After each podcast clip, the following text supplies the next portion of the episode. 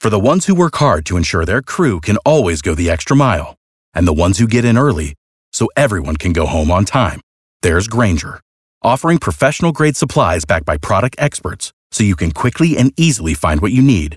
Plus, you can count on access to a committed team ready to go the extra mile for you. Call, clickgrainger.com, or just stop by. Grainger, for the ones who get it done.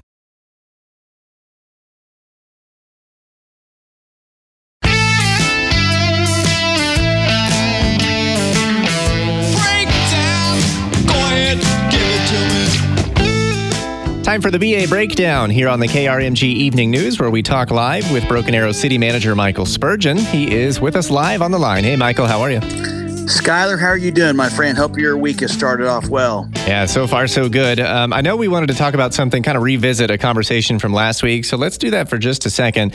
Uh, we we got an open mic from a listener. And at the time, you weren't so sure of the answer here, but I understand we have an answer. Let me first play the open mic again. I noticed in downtown Broken Arrow at the Military History Museum, there are flagpoles for each branch of the military except the U.S. Coast Guard, and I was curious as to why that is. Yeah, good question. What'd you find out? You know, what was really cool was that resident that did the open mic, Skylar, actually sent me an email later in the evening asking me the same question and let me know who that was, which I really appreciated. Um, it, it did stump me. Uh, that is, uh, it's a city owned building, but we have a user group that is the Military History Center. So we reached out to those folks and we found out that several years ago, uh, there was a request, request for public donations to erect the, the pole for each branch of the U.S. military.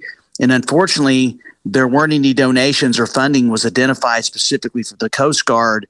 Uh, the poles cost about $5,000. And I know that the Military History Center has struggled in the past to find donations of, of Coast Guard artifacts such as uniforms, flags, patches, and so forth. And that's a volunteer organization. So obviously, you know, money is, uh, is, is, is very uh, hard to come by sometimes. And so I would just encourage if there's anybody out there that was in the Coast Guard or was retired from the Coast Guard, is to reach out to the city or to the Mil- Military History Center.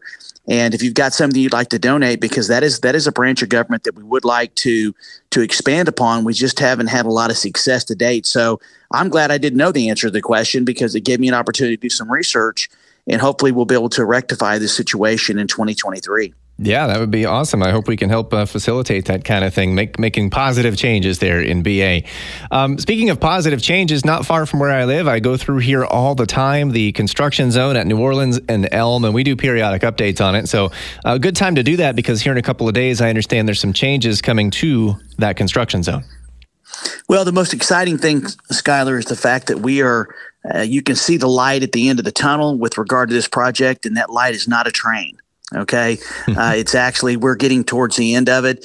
And probably one of the most exciting parts of this project is the construction of the medallion. And that medallion is going to be in the center of the intersection.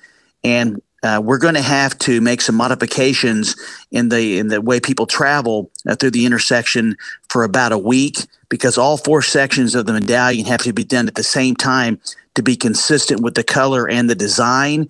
And so from March 10th to March 17th, and we're going to be doing a lot of communication about this. There's going to be right turns only uh, at the intersection. No left turns or straight through traffic will be permitted because we have to put that medallion together all at the same time. Now, fortunately, this is probably the final big piece that we have to complete. And this timing of this closure or modification, I should say, is going to be over spring break. And we've done this intentionally to take advantage of the time when there's less traffic there. So uh, we're excited about all the work that's still going outside of the roadway, but we've got to step back in and complete this medallion. So we'll be putting out a lot of communications, Aaron McCulloch's team, to make sure that folks know about it. And we just ask everyone to be patient for a little while longer, and then we'll be completely done with the project. I know I've asked you this before, but now that we've been uh, a few more weeks and months into that project, what are you hearing from area businesses? There's a couple of restaurants like there around there that I like to go to. Sometimes I go to that come and go, and it's been challenging to get in and out of some of those places. So have the businesses reported uh, any good or bad news in all this? I think it's mixed. Uh, we we hear from some folks that are doing fine, and we hear to some folks that have struggled because uh, obviously when there's when there's traffic and there is a project like this, some some folks unfortunately make a decision. Hopefully, it's just temporary to actually go somewhere else. and that's why we've had our folks uh, down talking to businesses as often, as possible about how they're doing and giving them updates on where we are with the construction. And so we'll be glad when the project's finished uh, because it, it is it is an inconvenience for everyone, and it's not our intent to to harm any business. Uh, but we do believe that this is going to be a major investment and a great improvement to the area. So if we can get done in the next 30 to 45 days and get back to this intersection completely open, I think that it's going to be an amazing. It's going to draw people down there, and we've got more things that we're going to be talking about in the future that I think are going to bring even more folks to the area. So we just ask folks to continue to be patient for just another couple of months. While we're talking about roads, I want to let people know about um, a temporary closure coming to a street for some uh, some work that just can't be done with cars going over it. That is uh, 37th Street between Kenosha and Houston.